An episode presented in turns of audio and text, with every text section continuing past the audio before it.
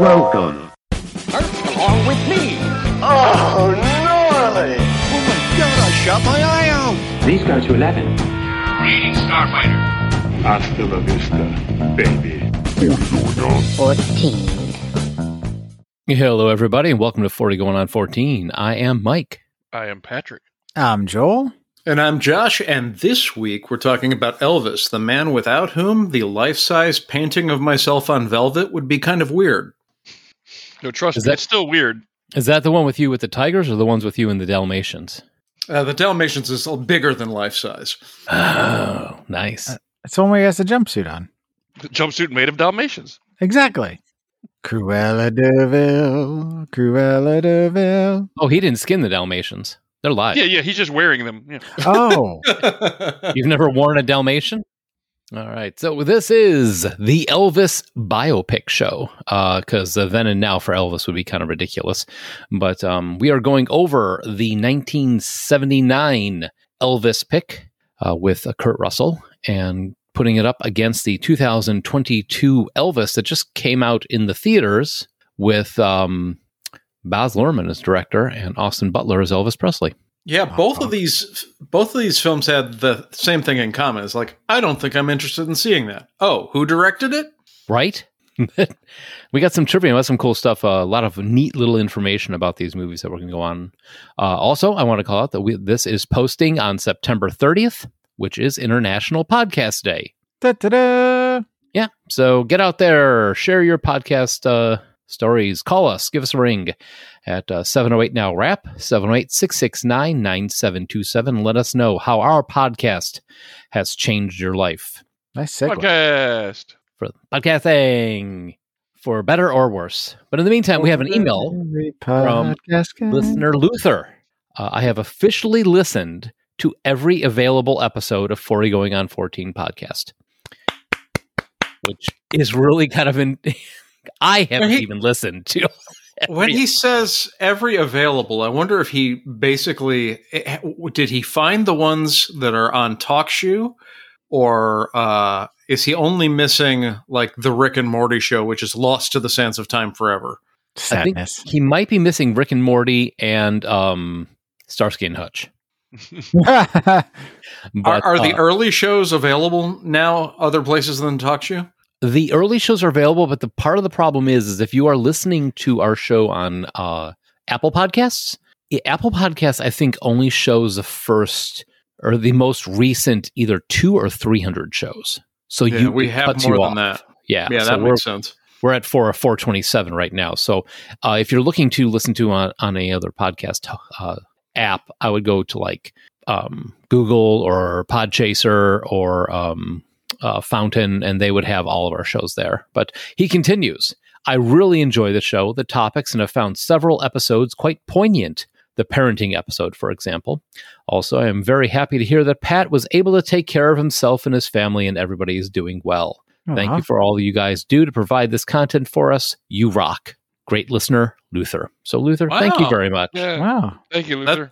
That's nice to hear because I, I know that we've got the people that hang out with us on Discord are super fans.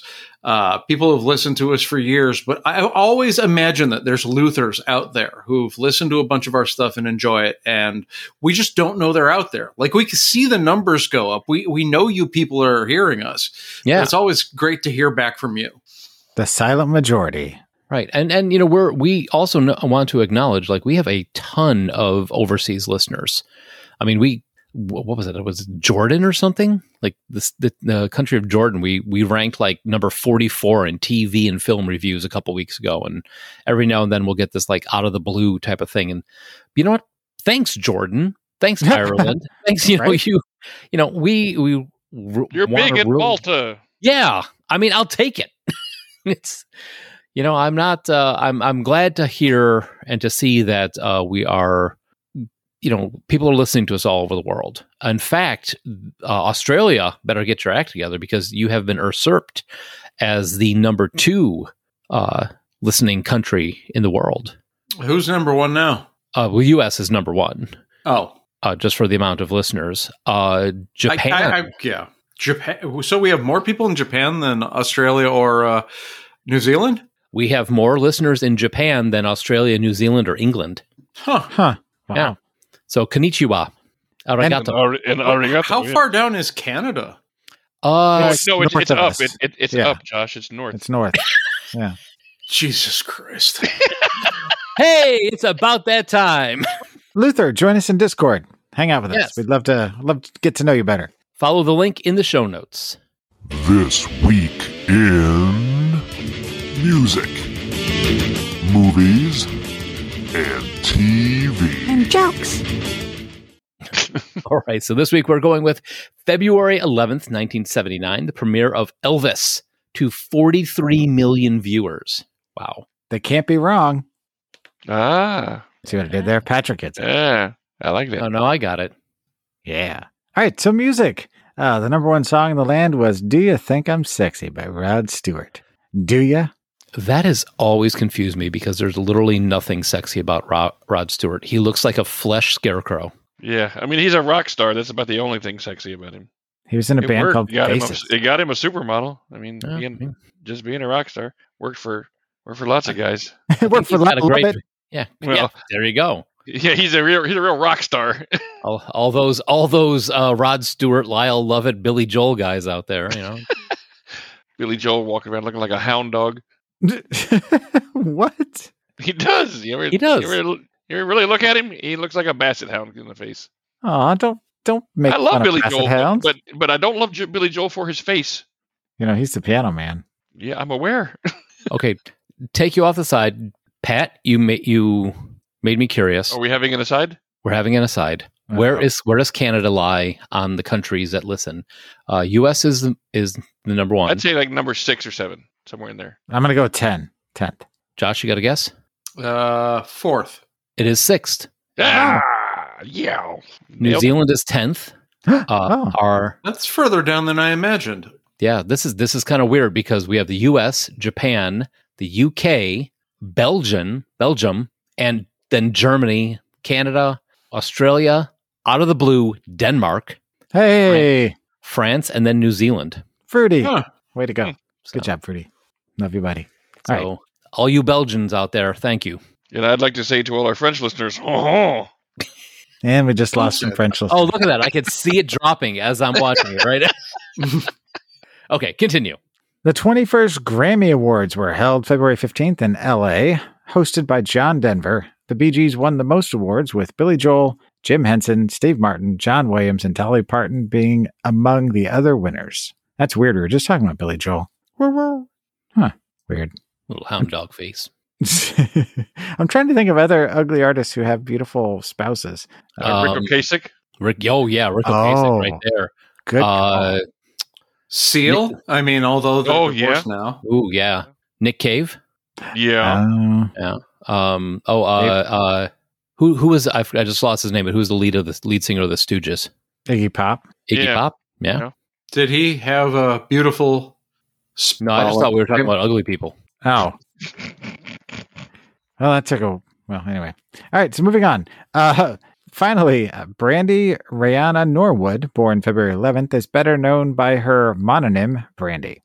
A singer, songwriter, record producer, actress, and model, she is well known for her distinctive sound, which has earned her the title of the Vocal Bible.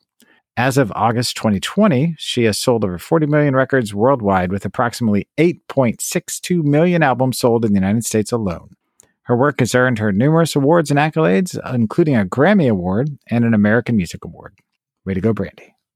Good on you. Yeah, I don't have a whole lot to say about Brandy. Wow. Good job, Biggie Pop. I know, Yeah. right? I just looked What up I know Pop's of- wife. What I know of Brandy, I I appreciate. I just oh, uh, know a whole lot. Gene Simmons. Oh yeah. Oh yeah. Yeah. Ugh. Wait, the drink. The drink. I know No, a lot. Of. I do that. like Bra- I, I like Brandy the drink more than I like Brandy the singer. That's for sure. Could you drink brandy? Be a Both big of them, blender. yes. If you pulled the Fargo, yes. Ooh, Tom Petty. There's another one. And and Josh, out of all of us, I assumed you would be the one that would be most familiar with her. Basically, all of the traveling Wilburys. Let's be Yeah. honest. All right, moving on to movies. George Harrison. He's All right. guy, was he? The number one movie in the land, knocking off the epic Christopher Reeve Superman, was The Warriors, a street gang film directed by Walter Hill. A fictitious New York City street gang must travel 30 miles to their home uh, turf in Coney Island in southern Brooklyn after they are framed for the murder of a respected gang leader. After reports of vandalism and violence in the theaters on its release, Paramount temporarily halted their advertising campaign and uh, re-released theater and re-released and released theater owners from their obligation to show the film. Despite its initially negative re- reception, The Warriors has become a cult classic and has been reappraised by film critics. The film has spawned several spin-offs, including video games and a comic book series. I think their problem was posting it as "Come see the Warriors" and vandalize and cause violence in the theater. Come out to play.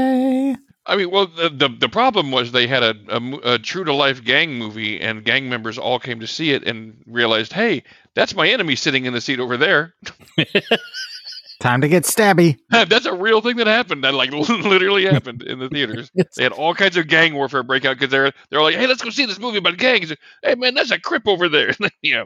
So The the Warriors is one that's on my shelf. Have you guys? Are you all familiar with it? Have you all seen it? Oh, Oh, yeah. yeah. I'm a huge fan of the Warriors. Love the Warriors, and the video game was actually really good for being a movie-based game, which usually are trash.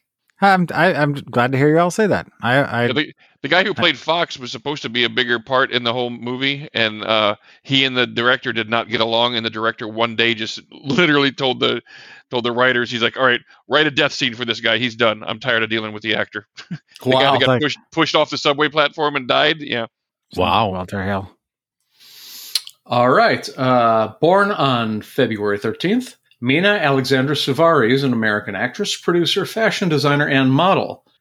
After beginning uh, her career as a model and guest starring on several television shows, she made her film debut in the 1997 drama Nowhere. Suvari rose to international prominence with her appearances in the critically acclaimed American Beauty, for which she uh, received a BAFTA nomination for Best Supporting Actress, and three of the American Pie films.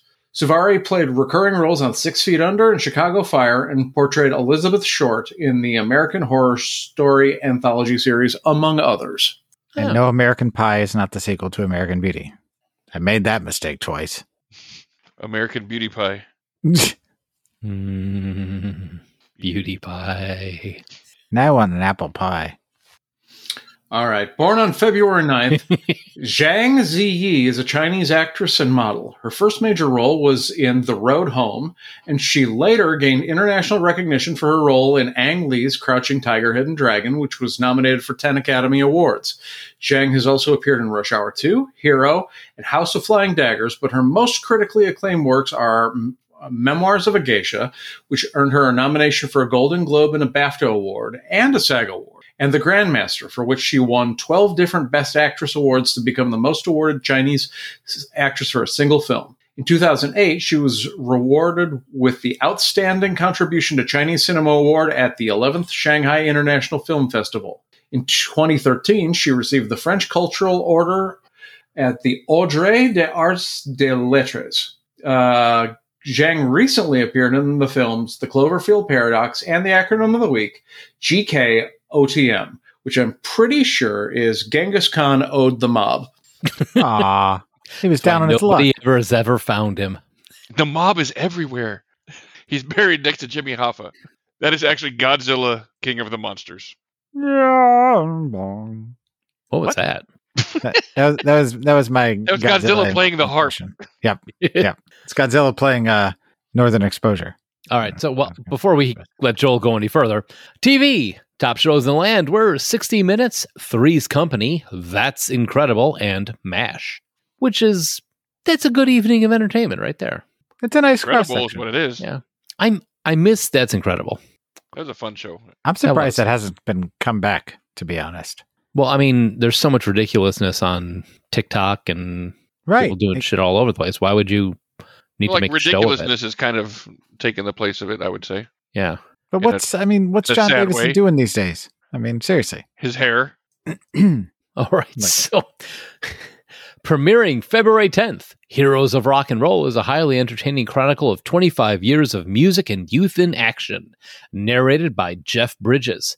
A compilation footage of film and tape from both major studios and independent sources, this visual history offers newsreel, cinema trailers, interviews, rehearsals, and rare, pri- privately seen, rare, private, rarely seen. Woo, that's weird. Rare, Uh, private, milestone. barely seen. Rare, private, rarely seen private videos, milestones There you of go, rock yeah. history. The greatest stars at their greatest moments. HTTPS. I was going to Oh, say, I knew it. I knew you were going to do that, you dick. I will put that link in the show notes. Yeah, Um, there- there- I, I put a link to the entire show in the in the notes, and Yeah. smart as had to Also- start reading the link. If you put it on the monitor, he's gonna read it. Supertrain was a, mo- a show I don't recall. This- was an adventure. I, I got lost in a in in a in a hole with the super. Train. I like almost watched half the pilot. Like it, Super Train, this is like um I went what's deep down the rabbit hole of super. that Snowpiercer. stu- yeah, that stupid Snowpiercer movie. Uh, Supertrain was an adventure drama series that debuted its two-hour pilot on February seventh. The Supertrain is a steam and nuclear-powered, high-speed, extra-wide train equipped with luxury amenities such as for her pleasure. swimming pool, shopping centers, a gym, a library, a medical center, and a discotheque. It has to run on specially built broad gauge track that runs along a route between New York City and Los Angeles, with additional stops in Chicago, Denver, and a fictional town in Texas called Spring. Like the Love Boat, That's the- funny. the plots concern the passengers' social lives, usually with multiple or intertwining storylines. Most of the cast were given episode on a given episode were guest stars. The production was elaborate with huge sets and two high-tech model trains for outside shots. The nine episodes that were filmed made Supertrain the most expensive series ever aired in the United States at the time. The production was beset by problems, including a $10 million set of model trains for exterior shots and a full size train with enormous passenger cars measuring 64 by 26 by 22 feet. Jesus. Fudge. Only three episodes aired, and the combination of this show's failure and the 1980 Olympic boycott almost bankrupted NBC. Oh my God. How do I? and it is bad. Uh, you know, somebody somewhere lost their job over that. Like the actual super train itself, the the the model that they used on the exterior, not the actual working model train, but the like the still model that they used when they were like loading the train and whatever that was when it was in the station. Yeah. I swear to you, it looks like they repurposed the pieces of this to make Battlestar Galactica, or vice versa. That's like, what, you know it what looks, looks like, like? the front of the Battlestar Galactica ship. It looks like Battlestar Galactica or uh, Space 1999. Yeah, like they repurposed good call. something definitely for that for, for that engine or whatever. I mean, and how how could you not have a great show with the stars such as Harry Andrews?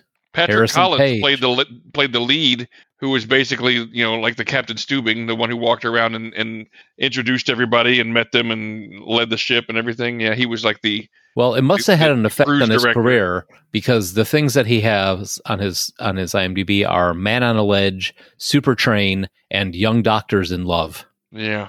Wow, that's He's a whole bunch of little parts, but yeah, I mean, I literally went down the rabbit hole with this whole thing. That- I, What? It What, Josh? Nothing. I was just referring to Young Doctors in Love as a classic. There are no little parts in Young Doctors in Love. I want to see this. it's not worth it, but it's it's yeah. I mean, just I mean, now I'm not spending two hours. I just want to see a clip of this because the train. You are 100 percent correct that every part of this of this it was repurposed in some sci-fi show somewhere or Yeah. another. yeah. With all new stories, all new all star cast, where fun and mystery happen the way you want it to. Tonight, it's a crew member's first super train run, but a diamond thief may make it his last. Starring How Abe did this Vigoda, fail? This sounds Lyle awesome. Waggoner, Jaja Gabor, and Peter Lawford. I- I'm not even mm-hmm. joking. Like this sounds like I would have liked it. It's it's just it's bad. It's I don't know how to explain it. It's just the acting is bad. Like yeah, I Like see there's why one, you there's one of the scenes where he's walking through all the- Patrick Collins is walking through all the carts and checking on all the stuff and it's their excuse for showing off all the amenities and everything. And in one of the carts it's like all these cocktail waitresses and they're dressed all skimpy and everything and they're all standing in a line waiting to get judged by him. And he's telling them all to make sure to stick out your chest and suck in your guts. And he's like oh i'm in love with all of you. And i'm like oh yeah this is this is cringy as shit. Okay, that sounds less awesome than the super train. Yeah, that's what I said. Like you know, they tried to take, they tried to make the super train like its own character, but it just you know, people were more interested in hearing stories about the, the people rather than the train. Abe itself. Vigoda was in this. I mean, of course he was. yeah, super train. So Super now, Train now and the Mike Love has a Boat. mission to find a find a now for super train. He wants. Super Train and the Love Boat had a baby, and it was Space 1999. I, I have got to put. I man, I miss Space 1999. That was a great show. I'm gonna have to put a this image in there because that's Gonna put a- Pen in this. gonna put a Yeah. gonna All put a right. pin in this on the show notes. That's enough of super train. Let's let's Super get off Train. the super train. Move on to sports. Toot toot. Edward Paynter was an English cricketer who was an attacking batsman and excellent fielder. His test batting average of 59.23 is the seventh highest of all time and second highest among Englishmen. Against Australia alone, Paynter averaged an extraordinary 84.42. The Second World War brought an effective end to Paynter's career, though he did play a few special and festival games after the war. He died on February 5th. Ah, he was absorbed. And then Cedric Ivan James Smith was an English cricketer who played in five test matches for the England cricket team between 1935 and 1937. Known as Big Jim, Smith joined the Marylebone Cricket Club in 1926 and played for Wiltshire until 1933. A six foot four inch fast bowler, Whoa! Smith's accuracy and appetite for hard work. Well, they called him Big Jim for a reason. I thought it was his cock. His accuracy and appetite for hard work earned him 676 career wickets at a 17.75 before the onset of World War II effectively ended his career as well. Big Although Jim. primarily a fast bowler, Smith earned a reputation as a big hitting tail ender. Big Jim. In 1938, he scored a half century in just 11 minutes against Gloucestershire at Bristol, the fastest genuine 50 on record. No Another achievement was being Jim. credited by some with the biggest six in history at Lords in 1937 when he played a shot that cleared the old grandstand on the north side of the ground. Big Jim died February 8th. Big dead Jim. absorbed. I just the just the, the biggest six in history that cleared the old grandstand. Oh, Go ahead, play us off, keyboard, dead Joel. All right, 1979, Elvis, the TV movie comes out, is directed by a one John Carpenter of Halloween, The Thing, and Big Trouble in Little China fame. Never heard of him. Never heard. Of him. yeah, I know he was wasn't much of a name back then. It is written by Anthony Lawrence, who also wrote uh, episodes for The Twilight Zone, Hawaii Five O, and The Roustabout, which is an Elvis Presley movie And Supertrain. and Supertrain. No, that is a lie. Uh, currently sitting at 65% on Rotten Tomatoes. This is a biopic of the life of Elvis Presley, starring a very young Kurt Russell in this. And this is actually the first time that Kurt Russell had ever worked with John Carpenter. They got along. Wouldn't be the last. Right. They got along. of a beautiful friendship. Uh huh. Got along really well. And he said, Hey, I got some other ideas. And uh, also having Shelley Winters as Gladys Presley, Bing Russell, Kurt Russell's dad, playing Vernon Presley, which I think was pretty cool. hmm Robert Gray as Red West, Season Hubley as Priscilla Presley, and Pat Hingle as Colonel Tom Parker. AKA Pat Hingle. Anyone? No. Pat I- Hingle? the names seem familiar, but I looked him up on from One Day at a Time. Isn't that Pat Hingle? Yeah, he's also uh, Commissioner Gordon on Batman, the movies. Ah. Ah. No, From, then it's uh, not Schneider. Then it's a different guy. What is his name? Pat something. Marita. Moving Marita. Both of you at the same time. But yes, so some trivia. Testes. That's what it is. Pat my Matestes. Pat, pat my testes. That's fantastic. I love that. no. I will not. and, and starring Pat Matestes as Schneider. Uh, okay, so some trivia. In an interview, John Carpenter said that they had to glue Kurt Russell's ears back because they stuck too far out. Pat Harrington. Hey, that's it. Thank you. Thank you. You're welcome. Uh, reportedly, Priscilla Presley was paid $50,000 to check the script for accuracy. Hmm. All songs were performed by Ronnie McDowell, who uh, is basically like the late 70s, early 80s guy who they got to impersonate Elvis. They were He all did, performed but- by Roddy McDowell. Yeah, no, no, no. Ronnie McDowell, who was also in Elvis Meets Nixon. Yeah, he uh he does a pretty good Elvis singing impersonation. So Oh, he does a great one. Too bad Kurt Russell couldn't lip sync along with him. Um, also, now this is this is something that I thought was super cool when I read it. Kurt Russell visited Vernon Presley at Graceland during filming. Uh, Vernon was a supporter of the movie, and he suggested that Kurt wear one of Elvis's real jumpsuits, and he picked the Adonis, which Elvis made and wore in 1972. On the DVD cover and in the 1970s Elvis scenes, Russell is wearing the actual jumpsuit that Elvis wore, not a copy. That's cool. that's really Yeah. cool. He's sweating that. I'd hope they'd have it cleaned because he sweat a lot. Who, Kurt Russell? But yeah, both of them. It looked like they were spraying Kurt Russell down like every three minutes. Well, if they didn't, then you could Got to keep your Kurt Russell moist. the DNA and you could make a Kurt Russell Elvis hybrid. You have my attention. He would just Would it be Elvis Russell or Kurt Presley? every woman on the planet just by looking at him. Elvis Russell, I Kurt- think sounds better. Cur- Curvis Rusby. That sounds delicious, Patrick. Curvis Rusby ignored the "Don't do meth" billable.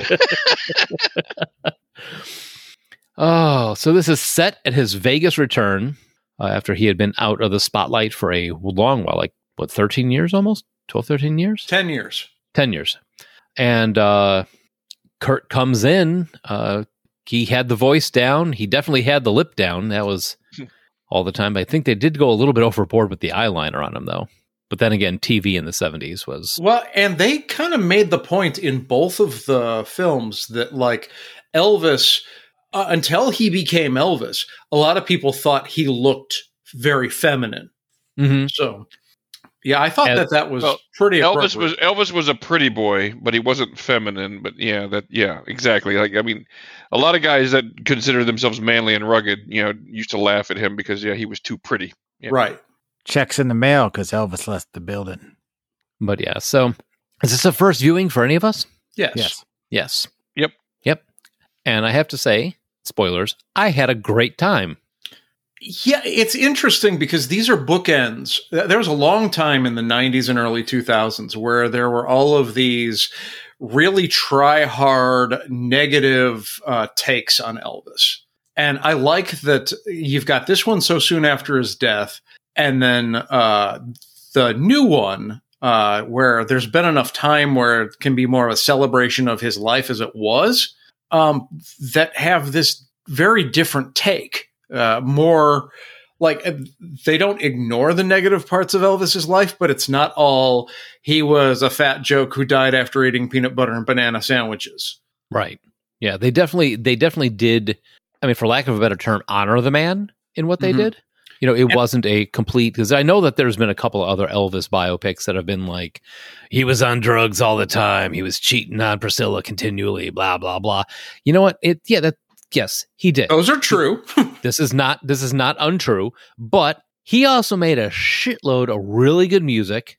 He was really, from what I understand, and you know, in uh, anecdotal evidence, if you were a friend of his and part of his inner circle, he took care of you. You know, he was he was good to his friends. He was good, definitely good to his mama. Um, you know, so yeah, I mean, it was a guy who got famous fast, and uh, you know, kind of things got out of control, and I also, you know, oh, oh. go ahead, Joel. no, please go ahead. I, I was just going to say it's interesting the parts of the story that are left out of each of these because uh, it's very different. Like red is much more prominent in this one. mhm. Uh, y- I don't think you get a whole picture out of either of them, but you get a better picture uh, in a lot of ways. Uh, Watching watching both. watching both of Yeah. them. Um, they de- this being a made for TV movie, they definitely, um, I mean, almost entirely left out the drug use. Like on the whole, there was there was a little bit of drinking, you know, a little bit of whatever, but there was no. I don't remember any drugs being used at all. Well, that was all Um, Shelley Winters.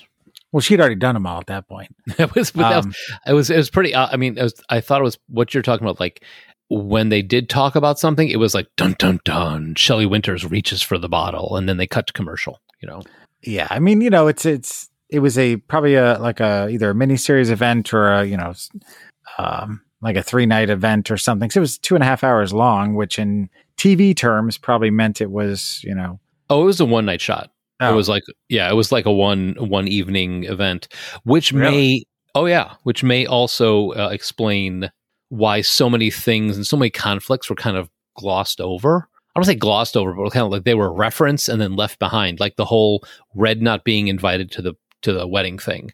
You know, Yeah, they that haven't seemed Never, kind they of- were never resolved. They were just presented. right. Yeah, it I was, like, oh, hey, Red and him had a tussle on the skating rink, and now they're all fine in the next scene. I was impressed that was included at all because that's a little bit of an Elvis deep cut. Mhm. Uh, This, almost- this, it, I was Oh, gonna say go real ahead. quick. It felt almost like an anthology, like a sewing together of just snippets rather than a flowing story. I Well, can buy and- that. I kind of think that uh, most of the retellings leave various things out, either to be respectful to people they want to be involved in the project or to tell a better story. Uh, you don't see any of them that talk about, uh, like, there's a lot of talk about Elvis's uh, infidelity, but you don't see a whole lot that shows that sh- uh, so desperate and lonely Priscilla cheated on Elvis as well. hmm Mhm. Pretty famously, actually. Uh, Yeah. That was left out of both of these. Well, they had a very toxic relationship. Uh huh. well, I mean, I mean, he met her when she was 14. Right. that's what I was just gonna say. Yeah, when you That that And also is usually never mentioned in any of the Elvis movies. nope. Well, I mean, they they kind of tipped it with the well. I promise so that she'll get her. He'll, we'll continue her education, and you kind of go, oh, she's in college, but then you're like, no, no, that ain't right. Yeah, Yeah, Jerry Lee Lewis got slammed to hell, but Elvis, no, they didn't. And they did refer to her as a child a couple times mm. in this, which came closer to the truth than I think most of the others do. Yeah. Now, here's a question: Is Squirrel Town an insult that I'm not aware of in Texas, Patrick? I've never heard it. Because it, it was mentioned. It was mentioned here and in the new one. They called him Squirrel. So I don't know if that was. I don't know what was up with that. And also, eh, Texas high schools, are there rogue bands of tonsorial, you know, haircuttery type guys running around with scissors threatening to cut your hair? Oh, Not Coach now. Bear, boy. Yeah. Not anymore. Coach, Coach Thompson says we got to cut his hair. Who the hell is Coach Thompson? They've moved. They've moved on to giving you bigger hair now. Oh, Oh, oh, it's like guys with guys with mousse and conditioner. Yeah, the Bouffant gang is what they're called. Well, and you know, if school bullies uh, are constantly tormenting you, the best strategy is to be the only locker in the school without a lock. I don't know if anyone else knows. I did not pick that up. Yeah, he, he goes to his locker right after he gets uh, confronted in the bathroom and opens it without a lock, gets his guitar out, closes it, no lock. And all the other lockers had locks. It bothered me. The other thing, other question I I, guess I had- didn't notice that. Yeah. yeah, that good call, good call on that one. thank- talent thank you show. much. Uh, that talent show was cool. Him being all nervous going on talent show, blah blah blah. But if you're going to go out on talent show and you're going to present to your high school, you're going to sing a song about your dead dog. Right? it was a little a little downer. I was not. I was expecting Hound Dog. I was expecting It's All Right, Mama. I was expecting anything but you know uh, Where the Red Fern Grows by Elvis. Well, yeah, he, He could have done it in the ghetto. He hadn't recorded any of those others yet. Oh, that's true. That's true. In the ghetto. Shut up. now, Pat, you, I'm going to defer to you as the Elvis guy in this one. Am I correct on that? Yeah. Okay. yeah, I'm, Was I'm he thinking- really on about his twin as much as they showed in the movie? I mean, yes and no. I, he would. It was definitely something that he, you know, he carried with him his whole life. But it wasn't. He wasn't like he, you know, he didn't wear it hard on his sleeve like that. He was a very reserved, quiet guy. Believe it or not, until he got on stage. Okay. Um, yeah, I would say I'm I'm an above average Elvis fan. I'm, I mean, there are clearly bigger Elvis fans out there because you know some of the Elvis fans are just physically and mentally. Yeah, I've been to Graceland twice. I Really? all his music. Yep. Huh.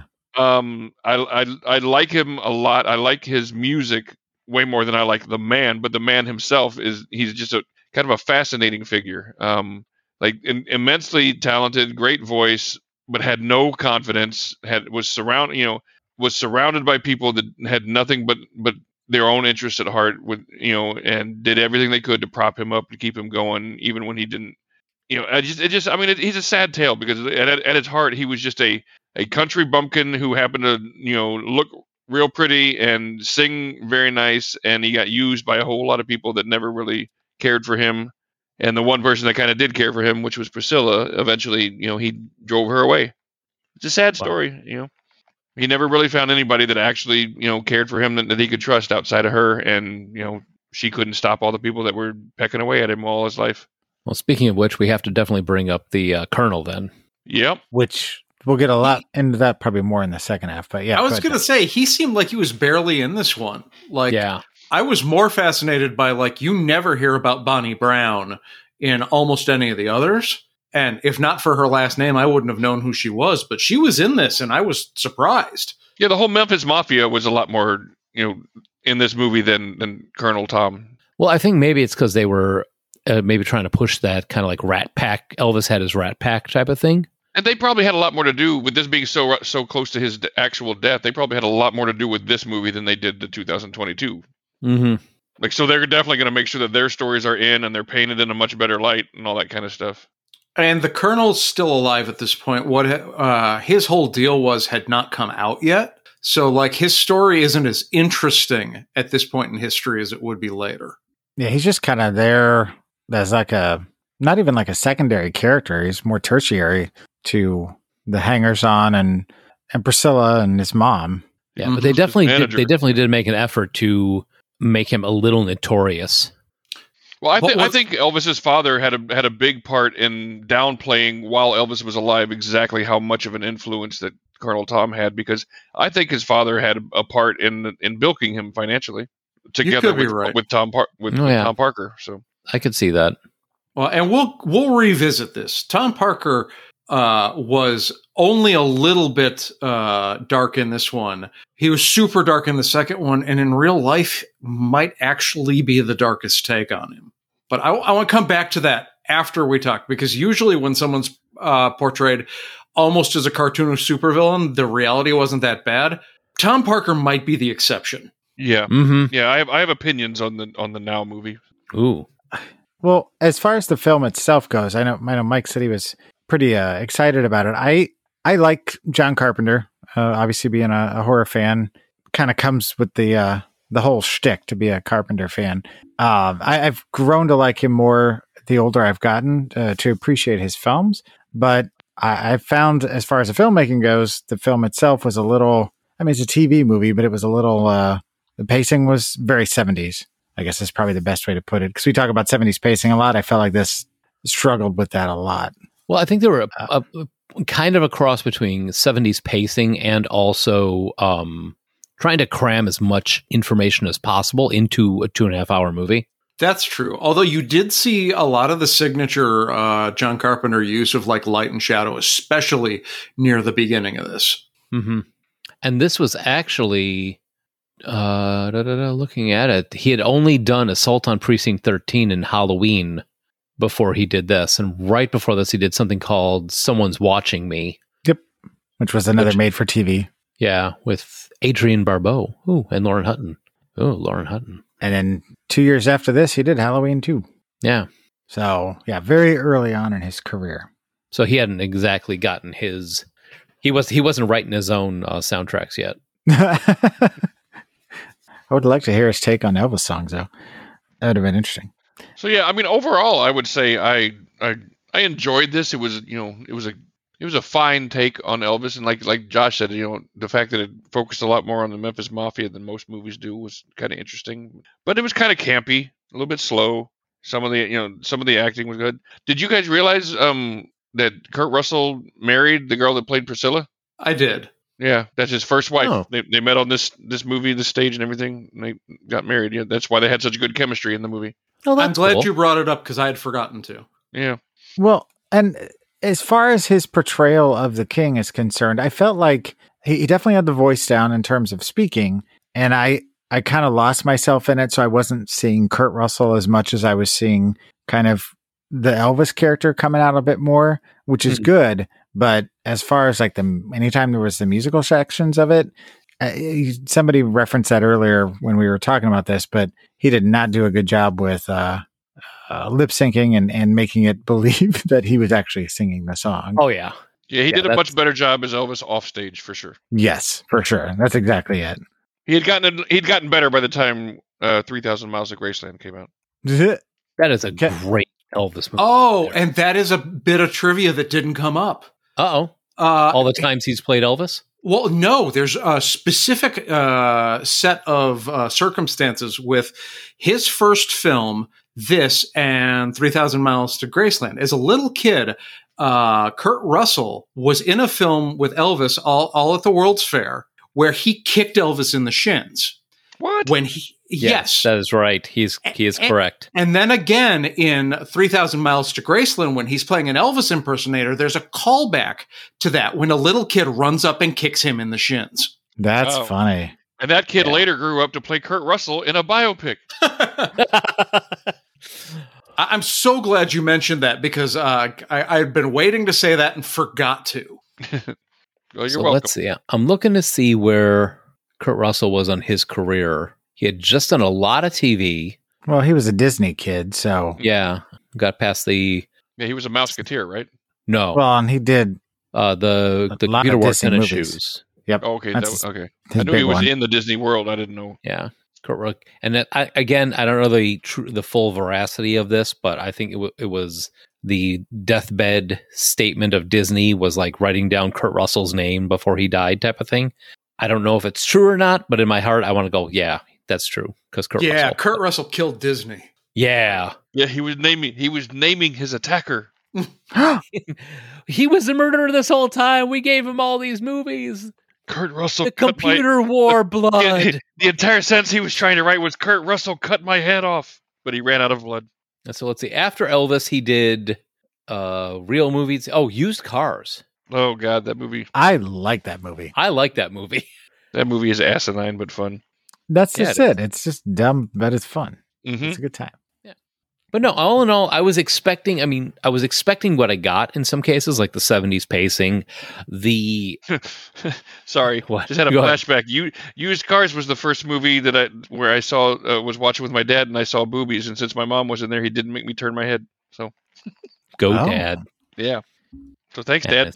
since that point, it's been all downhill. yeah, right. Like, it's been a problem ever since. you can see them. What? You can this touch is them. what's happening when you make me look away. They're like a bag of sand.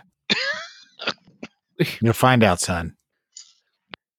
I I don't. I really don't know where to take the bag of sand comment, but That's from Forty Year Old Virgin. Oh, okay. It's but but no, I think there was a 70s pacing because 70s there was a lot of things kind of left hanging there, a little bit of overblown drama of uh um what's her name? Shelley Winters as the mom reaching for the glass of wine because she can't live up to the expectations of Elvis being Elvis's mom or you know that sort of thing. I mean there's a little bit of that in there, but all in all I think I had a good time. I think it did a good it wasn't a disservice to Elvis. I think it was a respectful way of doing it, considering the way things were written. You know, the style of writing and the style of movies back then. I think it was a good a good job. And They, also, uh, just to be clear, uh, Elvis's mom was like very manip- manipulative and controlling as well. So that wasn't that far off that portrayal.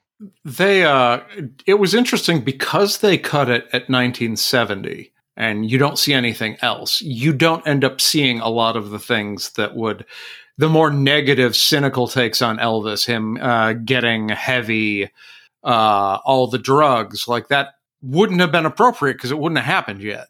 Right. I know, and they kind of left it. You never find out whether or not the shooter was actually there.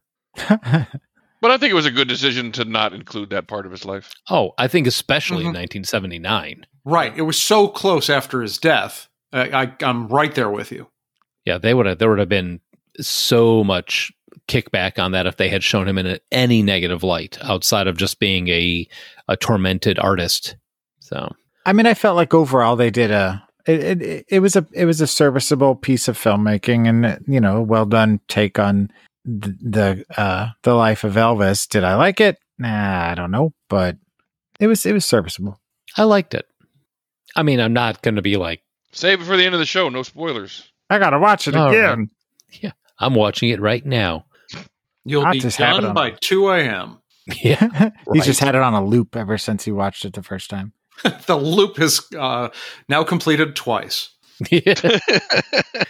Yeah, I won't lie. There were a couple times I was checking the checking the stream. Oh man, it's got another forty five minutes left. But all right, well, I think Just we've covered this Die enough. already.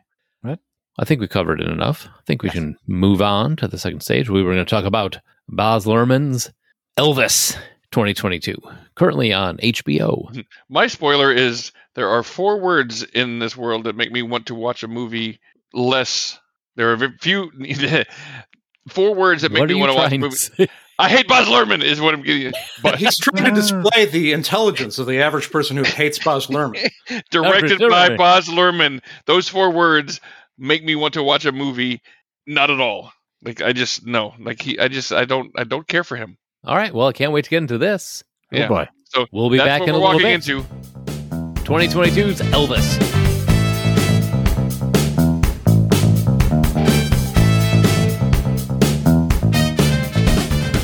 All right, we are back and we are going to talk about Elvis 2022, which is directed by the incomparable Baz Luhrmann. Yeah, we're going to get into it because we, Yeah. we've got someone who hates Baz Luhrmann and practically a super fan on the same pa- podcast. this is going to and we've been here before. yeah. Uh, if you have not back. seen anything by Baz Luhrmann, you let's say go back watch uh, uh, Moulin Rouge, watch um, Romeo and Juliet, Strictly ballroom, Strictly Ballroom, Australia. Yep. Uh, anything anything that um, feels a like lot you're of on style and no substance. A lot of PCP and almost uh, seizure inducing cutscenes, cuts, which Yeah, I don't agree with the no substance, but he does over stylize it, and I understand you hate that. yeah, the Like, solar eyes I is turned get up to twenty on this one. Right. I- And everything, like uh, his uh, Great Gatsby, same way, is like very, very stylized. Yeah. See, this is written by Baz Luhrmann and also Sam Bromell, which worked with him on uh, Great Gatsby, The Get Down, and Oh, Erdem yeah. and H and M. The Secret. There's wait. The Secret Life of Flowers. H and M is hit and miss, right? That's a clothing store. I don't know what that is. Oh, that's confusing to me. Also, Craig Pearce, who worked with him on Moulin Rouge, Romeo Juliet, Strictly Ballroom, and Great Gatsby and Jeremy Donner or Donor Donner I would imagine Nice donor. Donner. Either way, was also and we're fighting already. yep. Here we go. Writer also on Elvis, besides Damages, Heartbreaker, and Legend of the Lost Tomb, which was a TV movie back in '97. So this is stars. Well, summary then. This is told a little bit of a twist on this one over the previous one. Uh, this is told from the eyes of Colonel Tom Parker on his deathbed, just having suffered a stroke. To which the opening scene of this movie thought I honestly thought it was a trailer for another movie that had snuck in on HBO after the first trailer that I had seen. Um, but he is talking about his life with Elvis. After nursing a gambling addiction that left him destitute, he looks back on how he met the future king of rock and roll. Prior to its premiere at Cannes Film Festival, Lisa Marie Presley, Elvis's daughter, praised the film in an Insta- Instagram post after seeing it twice, calling it nothing short of spectacular. She went on to praise Butler's performance as her late father, stating that he had channeled and embodied my father's heart and soul beautifully. In my humble opinion, his performance is unprecedented and finally done accurately and respectfully. So, and she also said that he should get an Academy Award for Best Actor. So, with whether or not that's true, we'll leave that to be determined in the next conversation. So, Austin Butler as Elvis Presley, uh, looking. This is going to sound awful. It, he kind of looks like one of the Bogdanoff brothers in the poster. I don't know Hi. who those are. Yeah, I was going to Uh, say, I have no idea. Oh yeah, that you do. Yeah, you do. The um those those uh Norwegian or the uh, Belgium twins that had all that facial reconstruction surgery done, so they have like the super chiseled jaw. Oh, yeah, vaguely I know about Yeah, that. They kind of look like that. But uh, Tom Hanks uh, as Colonel Tom Parker, Olivia DeJonge as Priscilla Presley, Helen Thomson as Gladys, Elvis's mother, Richard Roxburgh as Vernon, Elvis's father, Kevin Harrison Jr. as BB King, David Wenham as Hank Snow, Cody Smith McPhee as Jimmy Rogers Snow, Luke Bracey as Jerry Schilling, Dar- DeCray, DeCray, Dockery? Docray Montgomery as Steve Binder, Cray? Yeah, maybe. yeah. Leon Ford as Tom Diskin, Gary Clark as Big Boy Crudup, Yola as Sister Rosetta Tharpe, Natasha Bassett as Luke Dixie Locks, and a bunch of other ones. I I got Wait tired. how long he- Oh my God, Uh, got bored. I just got bored. I was You like, guys how long know- is he going to go on this? One? I don't know. Waiting. Let's Y'all go. know Dockery Montgomery.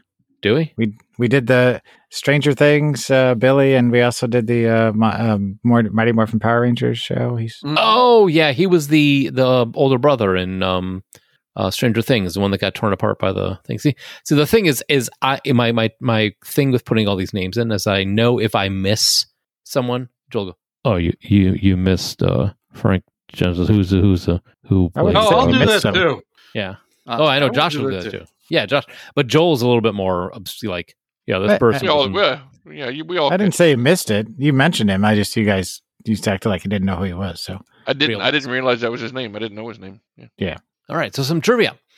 Austin Butler does his own singing and dancing as young Elvis. From the 1968 special onwards, he dubs Elvis's original performances. Okay, that makes sense, especially considering the way they did the final sequence. Yeah. So uh, the basic premise of the of the Elvis comeback special from 1968 is seen in this film is basically true. Elvis was appalled that Colonel Tom Parker had agreed with a sponsor and the NBC TV network that he would do an hour long special in which he would be doing cheesy skits and singing Christmas songs in a terrible sweater. So he effectively plotted with director Steve Binder and producer Bob Finkel to do a special showcasing his career. Rehearsals started in June of 68, with filming commencing in late June 68. Elvis Binder and Finkel did as much as they could to keep Parker out of the studio during recordings. This move worked. Although four hours of footage was shot, it was eva- finally edited down to 50 minutes. It was show was aired on December 3rd in 68 to a huge success. It was the number one most watched TV show that week in the US. In conjunction with the special, a soundtrack of songs was specially recorded or re-recorded for the show uh, uh, was released. An album, the album reached number eight on Billboard album charts and would go on to earn a gold certification. The success of the endeavor led to Elvis having a new enthusiasm for resurrecting his live singing career, which he did in 1969 once he finished off his MGM movie contract. I, I think that there's a lot of this. These events were mostly true. Like uh, uh, I, I went over this with a fine tooth comb for accuracy because a lot of it seemed less accurate than it turned out to actually be. Like there were some things that were overstated, like his relationship with uh, BB King, and some things that happened, but not necessarily in the order that the movie suggested they did. So that was something I found interesting. Is that there were things that I thought were not accurate about this film and turned out to be. Well, first off, I, it was the first viewing for all of us. Mm-hmm. yes, Mhm. Uh, I was unaware that it was Baz Luhrmann when I first got into it because I really wasn't paying attention. And then after I had my seizure, I woke up and was like, "Oh, that's a Baz Luhrmann show." See, and that's the thing is this has an interesting connection because this this is a Baz Luhrmann house. Like Sarah and I have two copies of Moulin Rouge. E- we each owned one before we got married, and the I- other. I, will say that that's his best work. I will say that. That's fair, and I agree. Uh, the other interesting connection is that this film uh, may have uh, almost screwed something up for me. Um, uh, in uh, now we're getting divorced. No, no, actually, exactly the opposite. Uh, Wow. In anticipation of this film, uh, well, in a month, little over a month, Sarah and I are going to Las Vegas, and we're talking about renewing our vows. And one of the things that we wanted to do was we wanted to do it at an Elvis church. We uh, our original wedding, there was nobody there, and we're planning on doing kind of the same thing, except like we also had no pictures and we're just like, okay, we did a non-traditional wedding the first time. We could do a non-traditional, traditional uh, vow renewal. But like this film came out, and the Elvis estate wanted to capitalize, so they started suing and lo- issuing cease and desist orders to Elvis chapels in Vegas. Oh no! Now, there was since a, a huge outcry over that, and they offered a licensing deal. They they're like, okay, pay us. I mean, that's I could I could see that. that's that's fine. Like you, Elvis Presley Enterprises wants to capitalize in this moment. I get it. That's the world we live in. Yeah. Well, it's not, I don't think it's necessarily capitalized on this moment. It's just you're using the thing that we make money off of, you know, without paying us. Yeah, yeah. It's it's literally Elvis's, sh- you know, the shtick. But if The if- timing was not a coincidence. Is my point. yeah, Yeah, maybe not. I mean that that was the thing. Is it was they didn't say it, but they let this go on for years and years and years. Uh, and then right before this film comes out, all of a sudden they got a problem with it. It could just be a huge publicity stunt all around. Who knows? I mean, you never know anymore. yeah. Yeah. I don't. You know, when when stuff happens on coincidence like that, I'm like, yeah, I'm about a 60-40 believing it actually did happen that way. Right, because everybody want- knows how the how the news cycles work now, so everybody knows how to manipulate them. Right. Right. I just I just want to ask if if you and Sarah are going to dress as Elvis and Priscilla when you get your vows renewed. Uh, uh, no, I'm not going to No. purchase and pack an uh, Elvis costume, but I assume the minister will be dressed as Elvis. Well, I mean, you could probably get one there. I mean, Yeah, you don't have to pack it. Yeah, that's. I- I'm already going to have to buy a vape in Vegas. That's going to be thrown out. hand it to a rando on the way out. But hey, this is Done for you that. now. Uh, no, I while Baz Luhrmann, I do like Moulin Rouge. Um, he is definitely a a taste you kind of have to pick up on. I have a copy of Moulin Rouge. I got I watch it every now and then because I just love the sheer like ridiculous I slapstickiness didn't- of it. Yeah, I just don't think there's a whole lot of people. Uh, there's some, I'm, I'm sure, but there's not a whole lot of people in the middle ground on him. You either seem That's to really, really like him or really not like him. Yeah, How about you, Joel? Do you are you going to put the lie to that with a middling opinion on Baz Luhrmann? Uh I I mean, yeah, I guess because I mean, I've I've I remember when Romeo and Juliet came out, and I thought it was it was uh, interesting, and it, I was happy to see that that was done because that got a lot of younger kids interested in Shakespeare. And I saw Moulin Rouge in the theater. I enjoyed it. I enjoyed it more when I saw it again. Uh, I saw it recently, and it I, I found a couple things that I found kind of strange now in my older age. But this, uh, yeah, I mean, I I don't hate him, but I don't go out of my way to to see his work. So yeah, I guess I'd put me somewhere in the middle. yeah, I like them. Like I said, I and if it like every now and then I'll put Moulin on. This one, I kind of it kind of shocked me at the start, but eventually, as I got a little bit more acclimated to the water, so to speak, um, I started digging it. You know, it, like it- you know what you're going to get with one of his films. Like as soon as this started, I was like, Pat's going to hate this. well, and I think that's one of the things that I've I've found a little disheartening because I, I haven't seen Gatsby. I didn't see uh, Showman. Um, you know, I haven't seen a movie of his recently, uh, other than rewatching Moulin Rouge uh, about six months ago. Um, so I was hoping for some growth, some change, something different. But I felt like I was getting Moulin Rouge, but with actual people instead of a fictional, you know, fictitious story. Um, and so it felt a little recycled. I don't know. Greatest I is not Baz Luhrmann. yeah, I was gonna say. Oh, I Michael it Gracey. sorry. Pardon me. Sorry. I, I retract my. you take I that back. I did. Stab you with my Luhrmann. I just don't think the style of of Luhrmann as a director is fitting for a biopic. I just I don't it it it's too much stylistic See, I think. uh what's the word I'm looking for? Um hmm. focus, I guess. And, and See, there's here's just the not thing, enough Yeah, go ahead. I'm sorry. I think I think it fits with Elvis because That's Elvis exactly is the bigger point I than was gonna life. Make. Yes. I, You know, I I yeah, that's where I was trying to get was, you know, yeah. for- Elvis is turned up to eleven on everything, and I think that's that fits with Baz Luhrmann's way of filming. Is that he shows Elvis as this I don't say trope, but larger than life. All of his all of his um uh everything about his personality is like I said earlier, it's like the solarization is turned up to 20. So you've got this glowing vision of Elvis and like his mom, totally different in this one. You know, it's like everybody's whatever their root was was amplified in this. And I think this type of storytelling and this type of filming actually really did fit well with an Elvis story. so yeah, as I was trying to say Sorry, sorry. You let me talk. I did, yeah, because you know. Anyway, so yeah, um, like towards the beginning of the movie, it was it was kind of funny. I was watching it, you know, with my mother because she's a big Elvis fan, and it literally took her 20 minutes before she was like, "I don't want to watch this." Nope, she noped out of it and just left the Oh, room. geez. She's like, "I'm sorry, I gotta go. I don't enjoy this."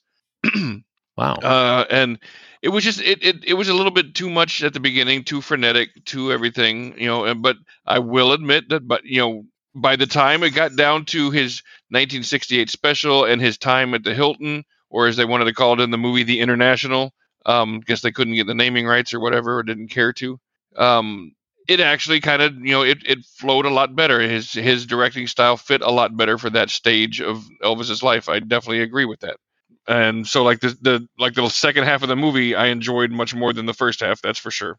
Well, one of the things that I found interesting uh, was, you know, Baz Luhrmann likes to kind of do the the Glee thing and mash up songs, and uh, I found that kind of problematic in this. Now, if if it was that he mashed it up with a a modern take on it, or uh, somebody who was influenced heavily by Elvis, and so therefore there was a connection, and I don't know, maybe that's what he did, for all I know. But I, I found that it it took away when you've got an artist that is got this huge catalog of great songs to then stick in a modern song or a, you know another song as a counterpoint or whatever i found very distracting which again with moulin rouge works great. R- R- romeo and juliet works great with this.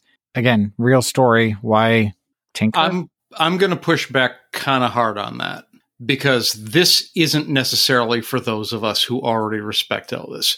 This is for the younger generation who don't know who the fuck he is, and he had this connection to black culture and moving modern hip hop as a clear through line from Elvis who loved that culture to that culture's music of today is to get that audience to un- help them understand why they should appreciate this guy. No, see, I'm with Joel on this one. I think it was it was jarring, took you out of the period.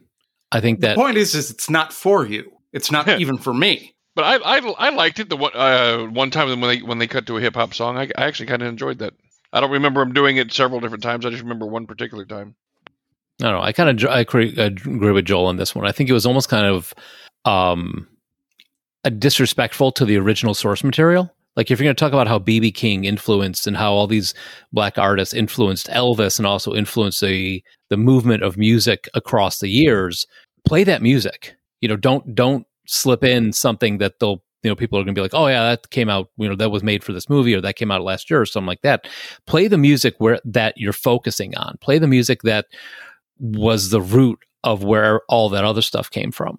That's that's what I, I mean- took on it. I think it was kind of jarring. To Mike's point, I will say it, it it was a little bit odd to have BB King play such a prominent part in the movie and not hear a single BB King song. I will say that was odd. Well, Yeah. and that was a little one of the things that was historically inaccurate. While uh, Elvis did have a uh, big connection to black culture, he was an acquaintance of BB King's.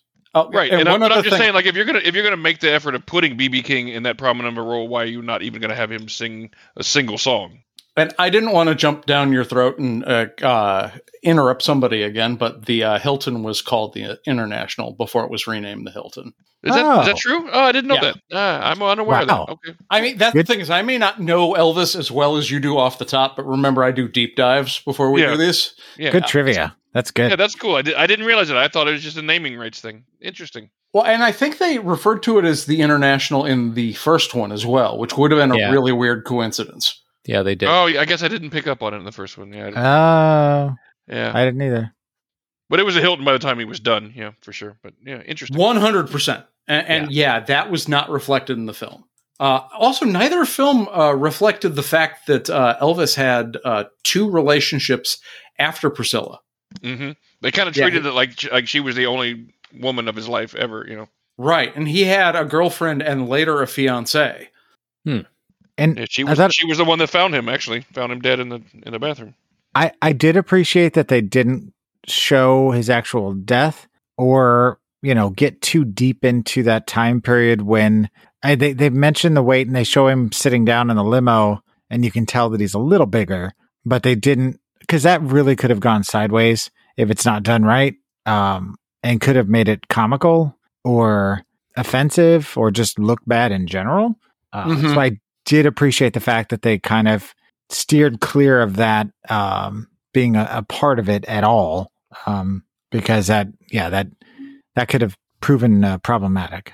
until that beautiful last shot where uh, Elvis is so heavy he's like sitting down at the piano, and in the middle of the shot, it transitions from the actor playing Elvis to archive footage. Actual Elvis, yeah.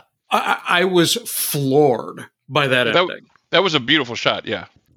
I I definitely appreciated that because it, it I won't say it was seamless, but it was such a nice way to pay tribute to an amazing performance and you know close out the film in a very kind of I don't know I I, I appreciated that.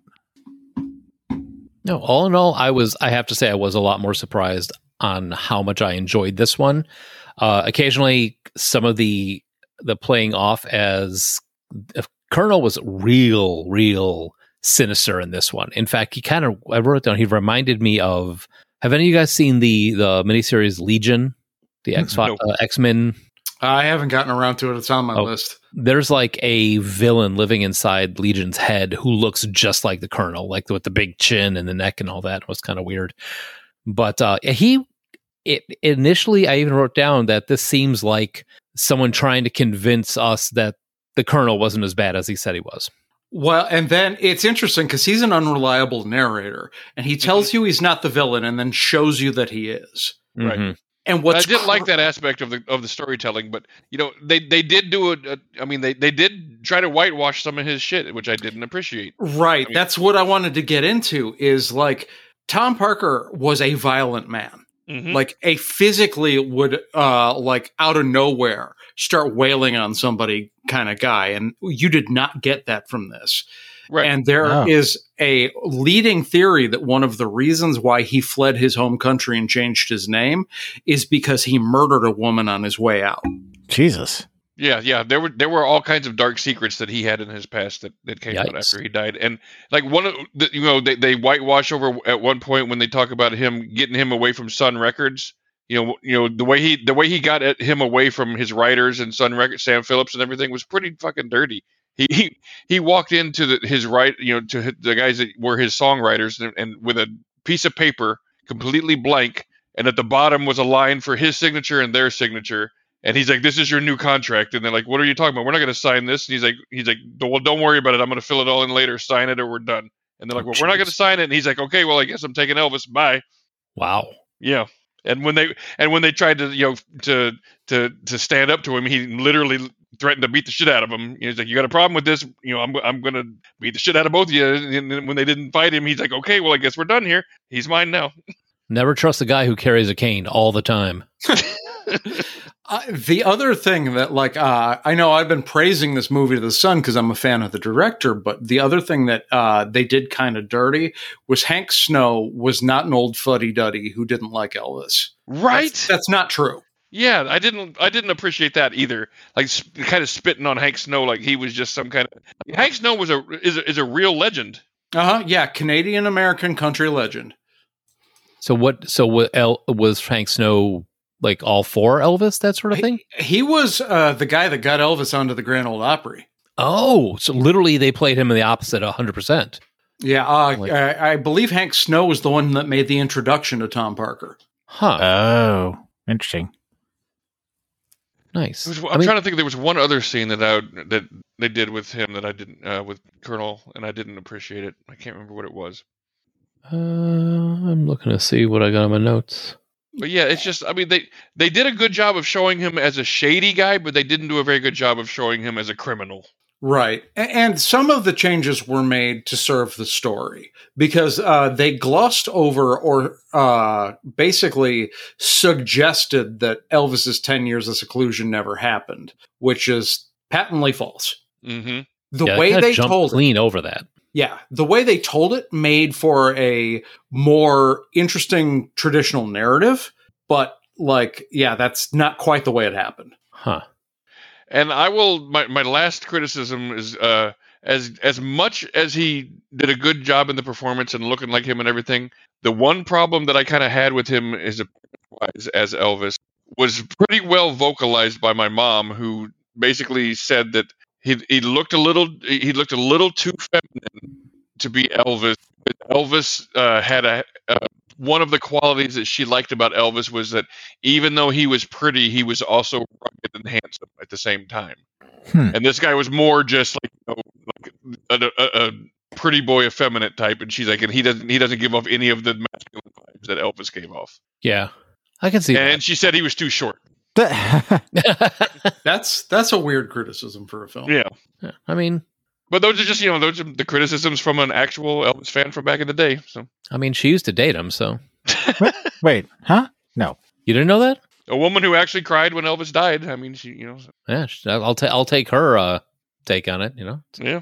I, I am just like I said at the top of the show, just glad to see we've got two portrayals that don't have the greatest selling solo artist of all time as a fucking joke. Right. yeah, He was, Yeah, like I they're- said, he was a guy that suffered from self-esteem issues. He refused to ever release a solo uh, or a single of, of a song that he had written himself, except for gospel songs. He didn't have enough confidence in his own music writing ability. He would Huh. only do covers. that's crazy. Yep. And Pat, did you at least enjoy the fact that they closed out within the ghetto? Yeah, right. I, I definitely thought of you, and I was like, ah. I mean, I definitely 100% enjoyed the music in this movie. Um, that I think that's Baz Luhrmann's strength. You know, like he, I mean, I think he should be a music video director or something like that because the best parts of all his movies are always the musical numbers. Mm-hmm. And Yeah. all three of the closing credit songs were good. The uh, Eminem uh, and CeeLo Green track where Eminem makes the connection between himself and Elvis. Uh, and then I'm a big fan of the Italian band uh, Manskin, and they did the final closing credit song. Uh, I knew about that, so I listened to all three. Hmm. Yeah. See, I didn't know about those other two songs. I stopped. Manskin. I, I'm probably pronouncing it wrong. It's M A N E S K I N. Manskin. But yeah, they're an Italian band that is known for covers of songs that are a little obscure, and they covered one of Elvis's songs for the final closing credit song. Cool. Maneskin. well, speaking of Elvis songs, uh, I think we've mentioned this on a previous show. I feel like it's been done, but eh, we should bring it back up again. Uh, what is your go-to favorite Elvis song? Since I feel like we're getting close to the end of things here. Just the number one. Yeah, like which one would be your like? If I'm going to pick one song out of his catalog, what's my the one? my that- number one favorite Elvis song is is his latest Flame. Oh, that's a different answer than you gave the last time this question was asked. No, it isn't. No, no, That's it's always my favorite. Is it? Elvis song. yeah, Yep. the same song you said the other day. It's I could have. Okay, I'm wrong. I could have sworn in the thread that you said something else. No. Yeah, no, you you totally said his latest flame. um, I don't know. I'm Mine's still suspicious minds. Promised Land is probably my number two song. I like Suspicious Minds a lot, but if I'm gonna go for like hundred percent, get me in that like if I don't know why I would ever need to be in the Elvis mood or like get that going, but something that really gets me jamming is the Viva Las Vegas. That- That's my number three song. Yeah, I was. If nobody brought that up, I was going to. You know what's worst is that I call Patrick out and I'm looking at Discord. I was thinking mine is still Are You Lonesome Tonight? But I saw Joel's and I said, Mine's still Suspicious Minds. That's funny. Because that, that- I was going to say, I don't remember you, that being yours from the chat, but okay. It isn't. I was looking hmm. at Discord because I was going to fact check Pat and accidentally fucked myself up. Fact check yourself. Right? right into the glass. Uh yeah, Suspicious Minds is mine. Um if I was to go after that, I'd say probably the next one on my list, maybe like number two, would probably be Jailhouse Rock, followed by Hound Dog, just because as a kid, Jailhouse Rock was like the one that I remember hearing the most. And Hound Dog, you know, what's not to Oh, love? You know what I just thought of also? It's another great like driving and singing song. No, a little less conversation. Yeah. Oh, Good. yeah, Ah, that's That- solid. Yeah. And That's just, it that's has just that one has the connection to the films, which I Mhm. appreciate. I just I just like the ones that when you I mean you can do suspicious minds and all that you could sing that, but like little less conversation, Viva Las Vegas, everybody puts on their Elvis voice for that one. Mm-hmm. That's just a fun song to sing along with. And clam bake, of course. Yeah. of course. No, of course. The Doctor's in Love of the Elvis catalog. Clam bake, gonna have a clam bake. Well, all right. You want to thumbs Mama's up, little baby down? loves clam bake, clam bake. Mama's little baby loves clam bake. What? Right? That, What? That's in that song. As ever, that, I love. He's I fucking right. love it. You- You're correct, but at the same time, Mom, All right. I'm gonna Thumbs up, be thumbs singing that. God damn it! Ah, why did you put that in now you're all my gonna have head? clam dreams. Ah, I don't even like clams. Okay, what? Oh, thumbs me? up, thumbs down, Joel. Yeah, you. Um, do, do, do, do, do, do. so for the original, I I hate to do it, but I'm going thumb sideways. Um, because I just found it to be kind of mediocre, and um, I I, I got to do it the same for for the new one. I just I didn't love it, but I didn't hate it. I just kind of was like, okay, that happened. There are good things and bad things. okay. Don't need to see either one again. Patrick. Oh yeah, my turn. Hey. Um, It's you. I will go uh for the original. The combination of John Carpenter, Kurt Russell, and Elvis uh pretty much makes it impossible for me to give it a thumbs down. I almost want to give it a thumb sideways like Joel, but I'm definitely. I think I'm going to go with a thumbs up. Even though it's a little bit slow sometimes and campy and everything, it just you know, I mean, come on, it's like I said, Kurt, Kurt Russell, Russell John Carpenter, Elvis. Yeah, I mean, and then the for the now, uh, you know, uh, this is I've uh, this is honestly like the first time in, in a while I've had to actually like think about whether I wanted to what kind of thumb I wanted to give this. And I was like leaning towards the the thumb sideways on this one, but I'm gonna I'm gonna commit myself and I'm gonna I'm I'm gonna give it a I'm gonna give it a thumbs up. Oh, Look at him go. Right? I'm not gonna ever watch it again, and I'm not gonna like you know I didn't love it, but I didn't hate it, and like you know like I said, it got better as it went go, kept going. I, at the beginning, after the first half hour, I was like, oh, I'm this is gonna be miserable two and a half hours. Well, but the music my- got better, the performance got better, you know, and and as as Elvis aged, you know, he looked a little bit more of the part and got more into it. So you know, yeah, it got better. So I'll, I'll give it a thumbs up. Uh, mine is not nearly as dramatic as the first two. Uh, I have a thumbs up, maybe uh, not super enthusiastic, but a solid thumbs up for the original and a, a big thumbs up for the second. Like it's not going to be my biggest Baz Luhrmann film. Um, I, I still am probably going to keep Moulin Rouge ahead of it. I, I might watch this again though. Like a uh, pretty big thumbs up for uh, uh, the now. yeah. And I'm given. How did I describe it when I was talking up to the girls? I was like, "Oh, the Malfoy thumbs up." You know that gif with Malfoy giving the nod? yeah, yeah. Th- Thumbs up, thumbs up. I enjoyed both of them. I mean, they both had their issues. They both, you know, have their distinct styles depending on what what decade they were in. But I give them both thumbs up.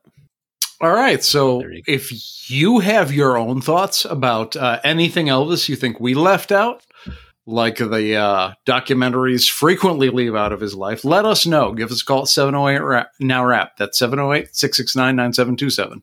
Yep. And if you're looking for a back catalog of shows, you can find them on your favorite podcast apps such as Blubrry or Pandora.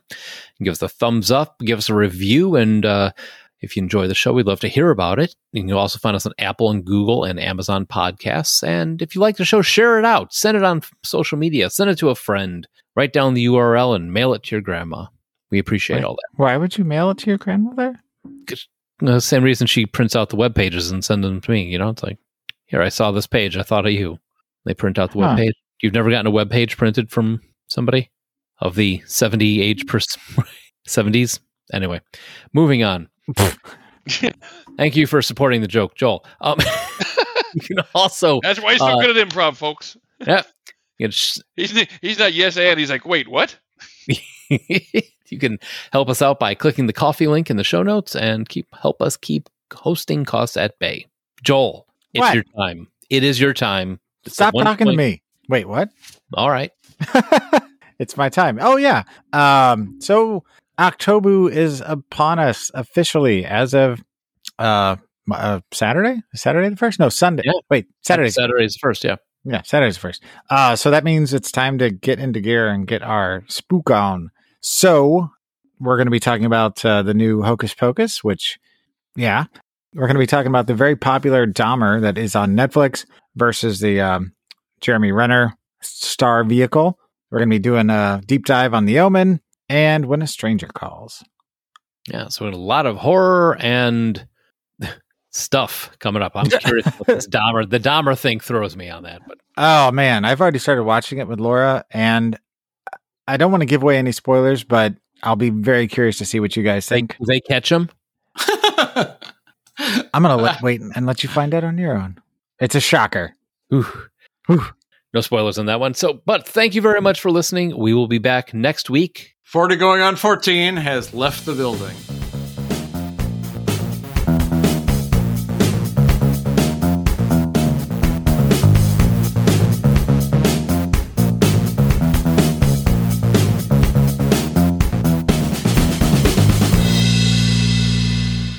I know we have dog school starting again in a couple weeks, but I think that's on I didn't know you're going to be a dog.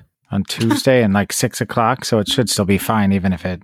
It takes a master's, so it's going to be a while.